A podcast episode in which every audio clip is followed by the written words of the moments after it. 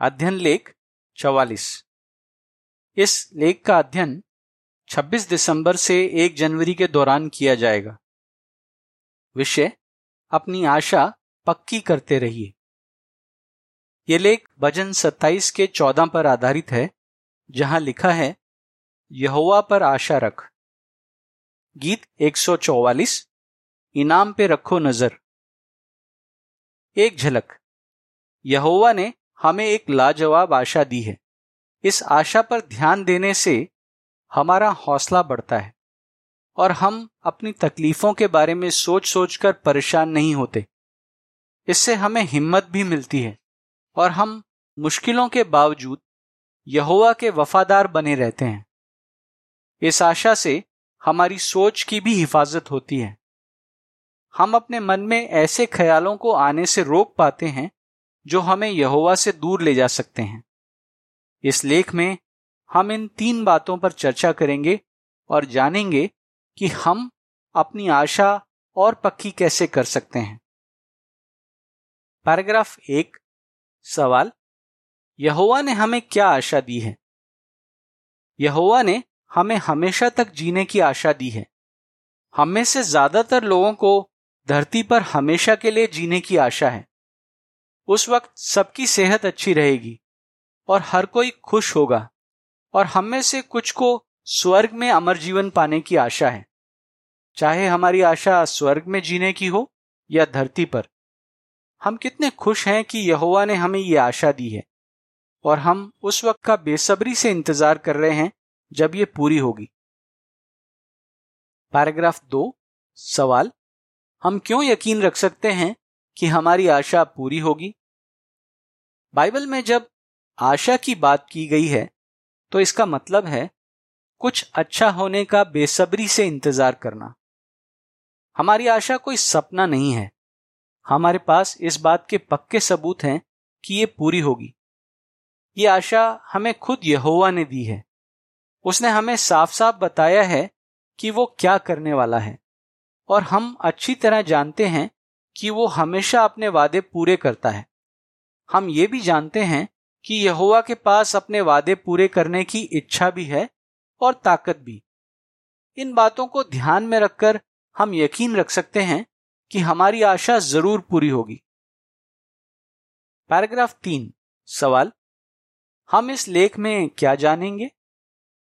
यहोवा हमारा पिता है और वो हमसे बहुत प्यार करता है। वो चाहता है कि हम उस पर पूरा भरोसा करें।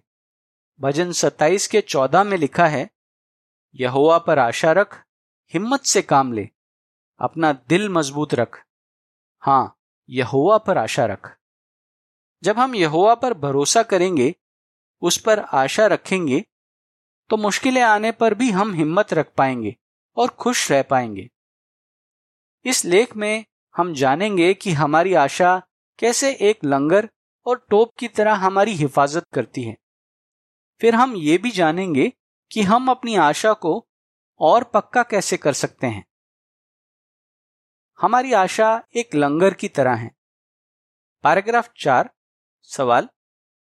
हमारी आशा कैसे एक लंगर की तरह है? पॉलुस ने इब्रानियों के नाम जो चिट्ठी लिखी, उसमें उसने कहा कि हमारी आशा एक लंगर की तरह है।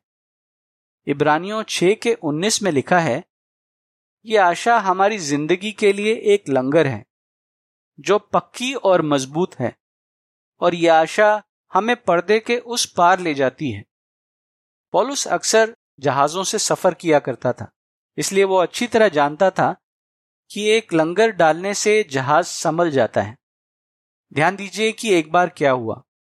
पॉलुस एक जहाज़ से सफ़र कर रहा था कि अचानक समुन्दर में एक ज़बरदस्त तूफ़ान उठा। तब पॉलुस ने देखा कि नाविकों ने समुन्दर में लंगर डाल दिए, ताकि जहाज़ संभल जाए और चट्टानों से ना टकराए।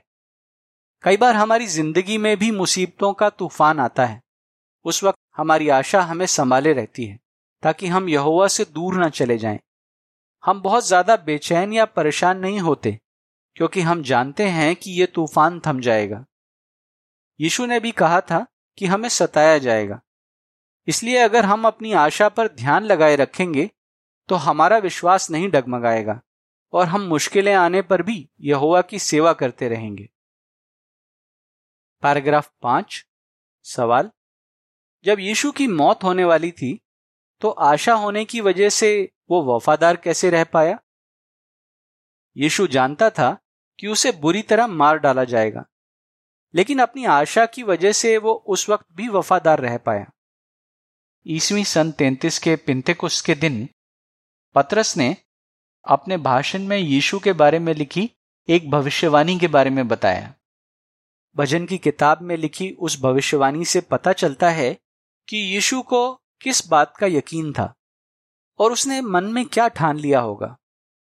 वो मानो सोच रहा था, मैं पूरी आशा के साथ जीऊँगा, क्योंकि तू मुझे कब्र में नहीं छोड़ देगा। तू अपने वफादार जन को सड़ने नहीं देगा। तू अपने सामने मुझे खुशी से भर देगा। ऋषितो दो का पच्चीस से अट्ठाईस और भजन सोलह का आठ से ग्यारह। यीशु जानता था कि उसे मार डाला जाएगा। लेकिन उसे इस बात की पक्की आशा थी कि यहुआ उसे दोबारा ज़िंदा कर देगा और वो एक बार फिर उसके साथ स्वर्ग में होगा। पैराग्राफ छ सवाल। एक भाई ने अपनी आशा के बारे में क्या कहा? आशा होने की वजह से हमारे बहुत से भाई बहन मुश्किलें सह पाए हैं। इंग्लैंड के रहने वाले भाई लेनार्ड चिन भी अपनी आशा की वजह से डटे रह पाए। उन्होंने पहले विश्व युद्ध के दौरान सेना में भर्ती होने से इनकार कर दिया और इस वजह से उन्हें जेल में डाल दिया गया। दो महीने तक उन्हें अकेले कैद में रखा गया और फिर उनसे कड़ी मजदूरी करवाई गई। भाई ने बाद में लिखा, उस दौरान मैंने सीखा कि आशा होना कितना ज़रूरी है। इससे हमें बड़ी से बड़ी मुश्किल सहने की हिम्मत मिलती है। यीशु, प्रेषित और दूसरे भविष्यवक्ता, आशा होने की वजह से ही मुश्किलें सह पाए थे। जब हम उनके बारे में सोचते हैं और बाइबल में दिए परमेश्वर के वादों पर मनन करते हैं तो हमारी आशा और भी पक्की हो जाती है और हम मुश्किलों के दौरान हौसला रख पाते हैं। भाई लेनार्ड के लिए उनकी आशा एक लंगर की तरह थी। हमारे लिए भी ये एक लंगर का काम कर सकती है। पैराग्राफ सात। सवाल? मुश्किलें आने पर हमारी आशा कैसे और पक्की हो जाती है? जब हमने पहली बार बाइबल से यहोवा के वादों के बारे में जाना तो हमें एक आशा मिली। लेकिन जब हम मुश्किलों से गुजरते हैं और यहोवा हमारा साथ देता है तब हमारी ये आशा और पक्की हो जाती है, क्योंकि हमें पता होता है कि यहोवा हमसे खुश है।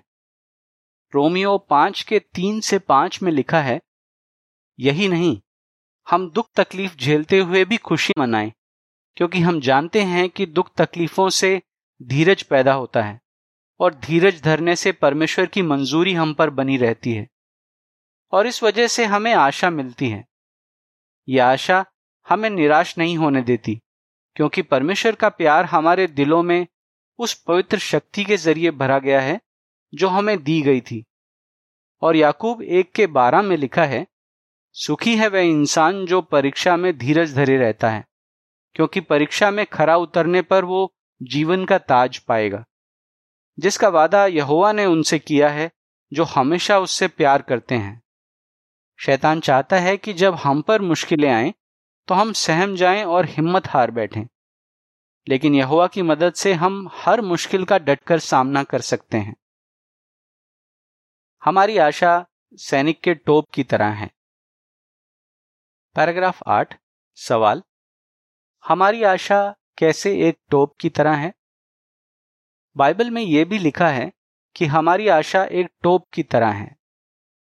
पहला थिस्लोनिकियो पाँच के आठ में लिखा है मगर हम जो दिन के हैं, आओ हम अपने होश हवास बनाए रखें, और विश्वास और प्यार का कवच और उद्धार की आशा का टोप पहने रहें। सैनिक अपने सिर पर टोप पहनते हैं, ताकि जब दुश्मन हमला करें तो उनके सिर की हिफाजत हो सके। आज शैतान भी हम पर अलग अलग तरह से हमले करता है। वो हमें कई तरह से लुभाता है, और चाहता है कि हम ऐसी बातें सोचें जो सही नहीं है। इसलिए हमें अपनी सोच की हिफाजत करनी है। जिस तरह टोप पहनने से एक सैनिक के सिर की हिफाजत होती है, उसी तरह अगर हम अपनी आशा के बारे में सोचते रहें तो हमारी सोच की भी हिफाजत होगी और हम यहोवा के वफादार बने रह पाएँगे। पैराग्राफ नौ। सवाल, जिन लोगों के पास कोई आशा नहीं है, वो कैसी ज़िंदगी जीते हैं? अगर हम याद रखें कि हमारे पास हमेशा तक जीने की आशा है तो हम आज अच्छे फैसले ले पाएँगे और सही बातों पर ध्यान लगा पाएँगे। लेकिन अगर हम अपनी आशा के बारे में ना सोचें तो हमारा ध्यान बस अपनी ख्वाहिशें पूरी करने पर लगा रहेगा और यहोवा ने जो वादे किए हैं, हम उन्हें भूल जाएँगे। पहली सदी में कुरंत में रहने वाले मसीहियों के साथ भी कुछ ऐसा ही हुआ था। उन्हें लग रहा था कि मरे हुओं के ज़िंदा होने के बारे में यहोवा ने जो वादा किया है, वो पूरा नहीं होगा। पॉलुस ने कहा कि ऐसे लोग सिर्फ़ आज के लिए जीते हैं। आज भी जो लोग यहोवा के वादों के बारे में नहीं जानते और जिनके पास कोई आशा नहीं है, वो मौज मस्ती में लगे रहते हैं। उन्हें लगता है, कल का क्या भरोसा? जो करना है, आज ही कर लो। लेकिन हम उन लोगों की तरह नहीं हैं। हमें यहोवा के वादों पर पूरा भरोसा है। हमारी आशा एक टोप की तरह हमारी सोच की हिफाजत करती है, ताकि हम सिर्फ़ अपनी ख्वाहिशें पूरी करने में ना लगे रहें, जिससे यहोवा के साथ हमारा रिश्ता खराब हो सकता है। पैराग्राफ दस, सवाल। हमारी आशा किस गलत सोच से हमारी हिफाजत कर सकती है? हमारी आशा इस गलत सोच से भी हमारी हिफाजत करती है कि यहोवा हमसे कभी खुश नहीं होगा। जैसे कुछ लोग शायद सोचें, मैं तो कितनी बार यहोवा के स्तरों को मानने से चूक जाता हूँ। मुझसे कितनी गलतियाँ होती हैं। मुझे कहाँ हमेशा की ज़िंदगी मिलेगी? अयूब के एक साथी एलिपस ने भी उससे कुछ ऐसा ही कहा था। उसने कहा था अदना इंसान क्या है जो उसे शुद्ध समझा जाए? फिर उसने परमेश्वर के बारे में कहा, देख परमेश्वर को अपने स्वर्गदूतों पर विश्वास नहीं।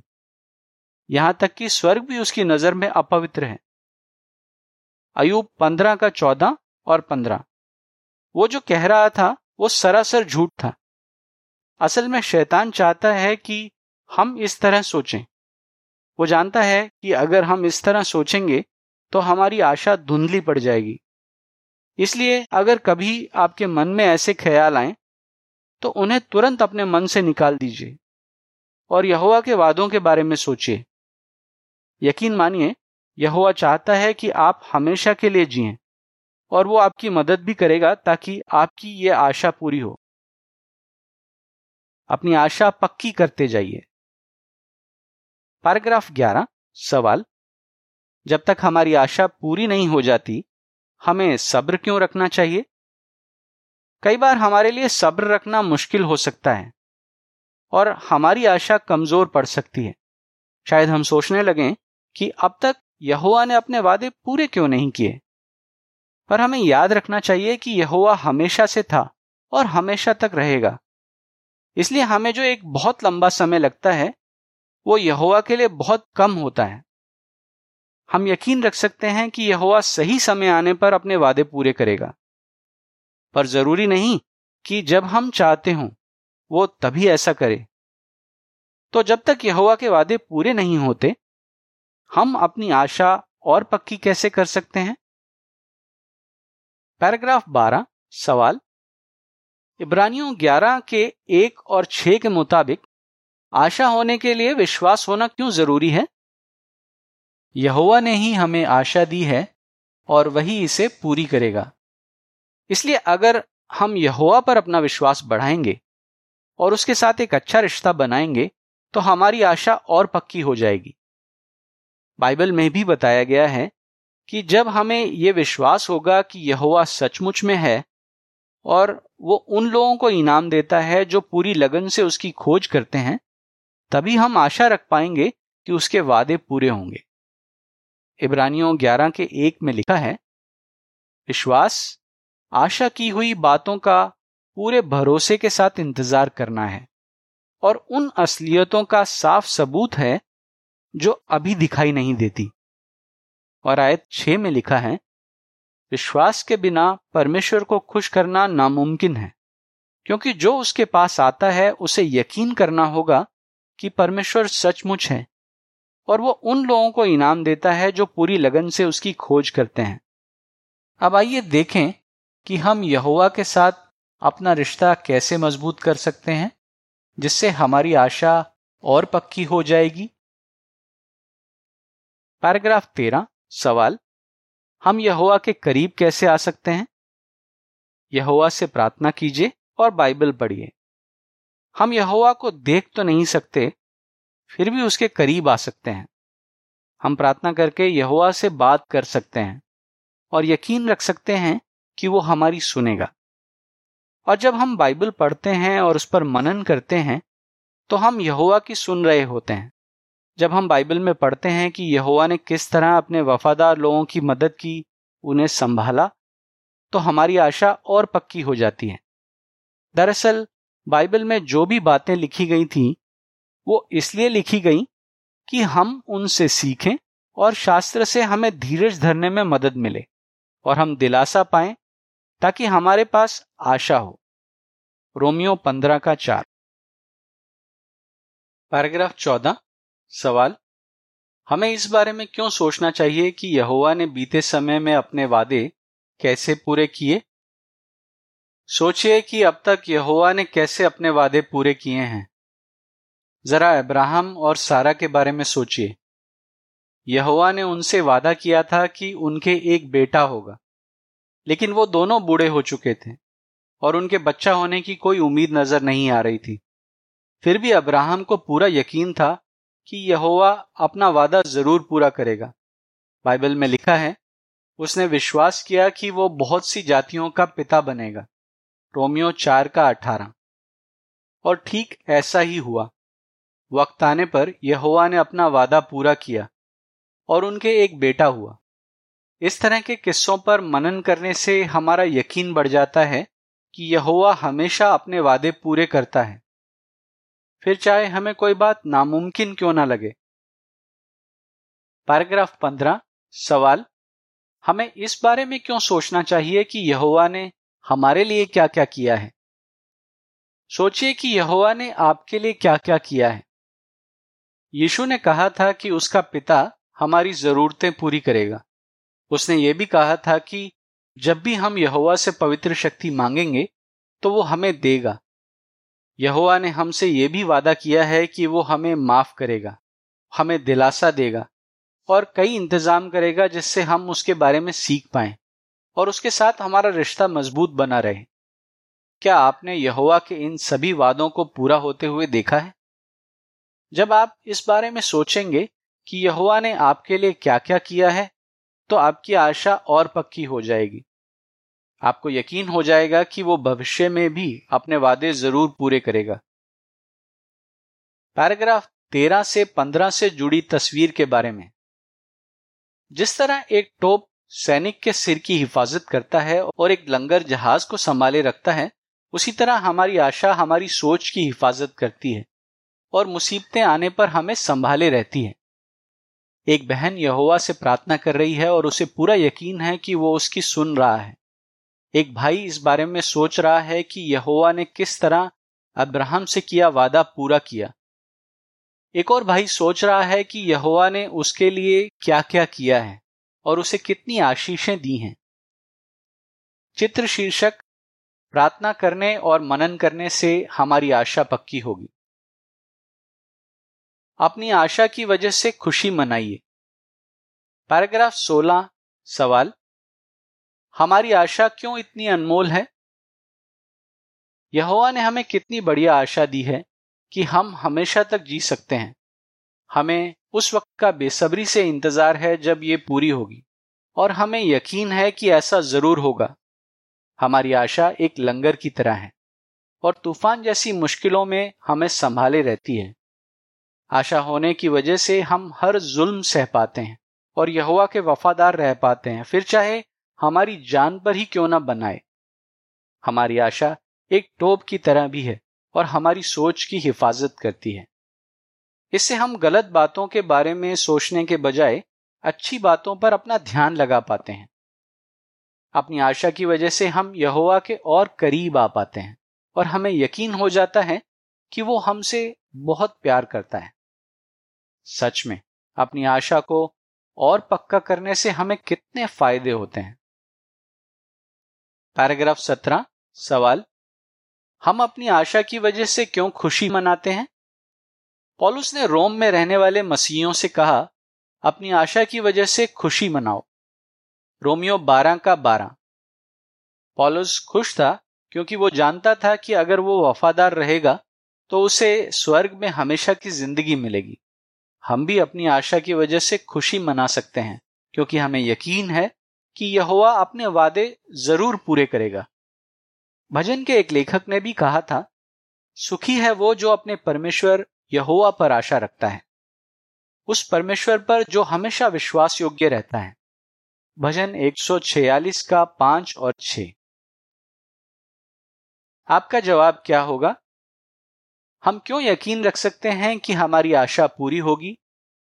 हमारी आशा कैसे एक लंगर और टोप की तरह है? हम अपनी आशा पक्की कैसे कर सकते हैं? गीत एक सौ उनतालीस। खुद को नई दुनिया में देखें। लेख समाप्त।